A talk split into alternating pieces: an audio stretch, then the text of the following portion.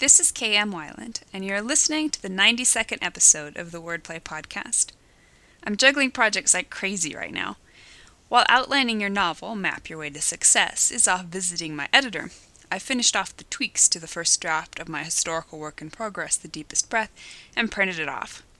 I've had to delay its preliminary edits for three months due to a collection of more pressing activities, so I'm itching with excitement to get my hands deep into its inky papers and start scratching it up with my trusty red pen. Fiction junkie that I am, I can't wait to get back to working on my worlds of make believe. One way to tell if your prologue and epilogue are unnecessary. The latest post in the video series on my blog uses a historical movie to illustrate why and when it's better to forego prologues and epilogues. You can watch the video on my blog at wordplay-kmweiland, that's W-E-I-L-A-N-D blogspot.com. New videos are posted every Wednesday. Meanwhile, enjoy this week's podcast. Three traits your hero and villain should share. When we think of good guys and bad guys, we think of people who are diametrically opposed to one another. But what if I told you that the best stories are those that feature protagonists and antagonists who share more in common than not. The more similar your hero and villain, the stronger your story, the more realistic your characters, and the deeper your exploration of theme. Consider what screenplay consultant John Truby writes in The Anatomy of Story. The contrast between hero and opponent is powerful only when both characters have strong similarities. Each then presents a slightly different approach to the same dilemma, and it is in the similarities that crucial and instructive differences become most clear.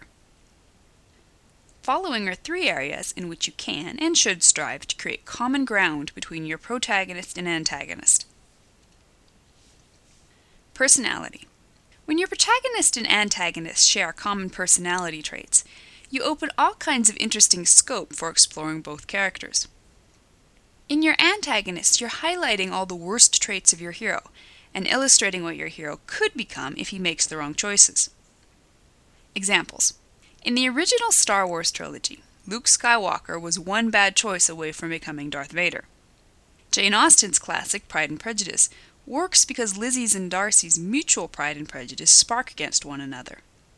In John Turteltaub's movie The Kid, in which a successful but unhappy jerk is magically visited by his eight year old self, sets up the protagonist's younger self as his own antagonist, and a perfect illustration of the bad choices he's made throughout his life.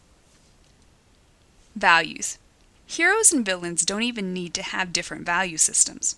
Stories in which both characters are fighting for a good cause for a good reason present wonderful opportunities for exploring the gray areas of truth and morality. How many brother fighting brothers Civil War movies have been based on this very premise? Examples Consider Master and Commander The Far Side of the World, Peter Weir's movie adaptation of Patrick O'Brian's Aubrey Maturin series, in which the main character, the captain of a war frigate dueling it out with a French privateer in the southern hemisphere, wonders why the privateer won't leave him alone, and is told by another character that the French captain fights like you, Jack. The main character in Roland Emmerich's film, The Patriot, seems miles away from the brutal antagonist at first glance. But viewers soon learn that both men fight their wars in the same way, with a cruel efficiency that focuses on results more than morals. Christopher Nolan's Batman Begins gives us a protagonist and an antagonist who are both concerned about cleaning up crime and making the world a better place. Only their methods of achieving that objective are different. Goals. Perhaps the most important similarity you can create between your protagonist and antagonist is their primary goal. Their shared goal is at the heart of your story's conflict. It gives you a reason to keep bringing these two characters together, and a mirror off which to reflect both their similarities and their key differences.